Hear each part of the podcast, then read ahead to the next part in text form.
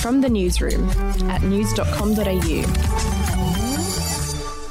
Hey, I'm Lexi Cartwright. And I'm Andrew Bucklow. And this is the latest from the newsroom. It's Thursday, the 29th of April. the head of Australia's intelligence agency thinks there'll be a terrorist attack in Australia in the next 12 months. Here's what Mike Burgess, the Director General of ASIO, told a parliamentary inquiry today.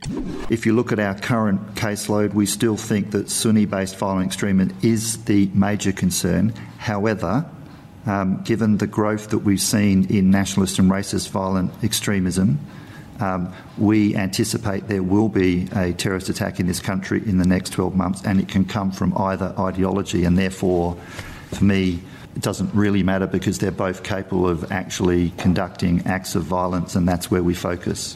In other news, a six year old boy will have his life support switched off after being critically injured in his bedroom in Queensland.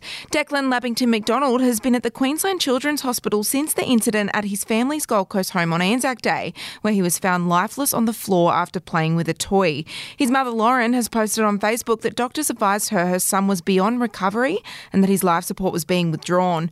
A toy which was purchased from SeaWorld four days before the incident has reportedly been seized by police as the family urges them to launch a safety investigation. To politics now, under fire Queensland Coalition MP Andrew Laming hung up on an ABC radio host during a fiery interview.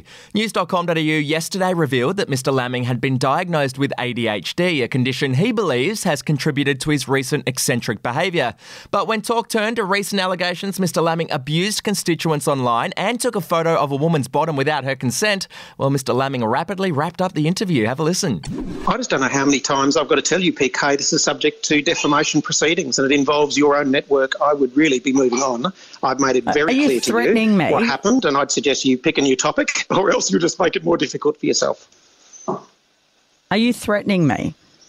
I'm suggesting that we talk about the reason why I promised to phone you and take your call. That was to discuss ADHD. You've rapidly bounced off that into areas I've made it very clear um, and given you notice that this is subject to legal proceedings, and I suggest you take note of that.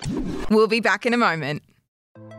Hey, I'm Felicity Harley and I host Healthyish, where we chat to experts, influencers, and people in the know from around the globe to arm you with the knowledge to make healthier decisions for your mind, body, and soul. I think if we're going to be focusing on health, like sleep is probably the biggest component of Oh, that. I, I think sleep is the cornerstone. like choose the harder option because I've never woken up and gone, I regret that run that I went at 4 a.m. I've never done that. Search for Healthyish and Extra Healthyish wherever you get your podcasts. Alrighty to showbiz news, and actor Elliot Page has revealed why he decided to announce publicly last year that he was a transgender man. Here's what the Juno star told Oprah Winfrey. It felt important and selfish for myself and my own well being and my mental health. And also, with this platform I have, the privilege that I have, and knowing the pain and the difficulties and the struggles I faced in my life, let alone what so many other people are facing, it absolutely felt just crucial and important for me to, to share that. Elliot said he knew from when he was a toddler that he was trans. His full interview with Oprah will be released on Apple TV tomorrow. And finally, media personality Deb Knight shocked radio listeners yesterday when she revealed she'd been diagnosed with skin cancer after getting a biopsy on a bump on her nose. Well, it's not the best news. It is a small basal cell carcinoma. So it's a small cancer and it's nodular, which means I've got to get it cut out. I've got to go under the knife. I'm not sure when I'm going to get this done. It's not spreading, it's not urgent, and I'll be fine. It's, you know, not a, a serious matter at all, but it'll happen in the next couple of weeks. It might make for an interesting sight on Saturday Current Affair. Knight said she hopes this serves as a reminder to everyone to regularly have their skin checked. And just a reminder if you want to win $1,000, play our daily news quiz at news.com.au forward slash quiz, and that cash could be yours. That's it from the newsroom. We'll have another update tomorrow morning. Your headlines from news.com.au.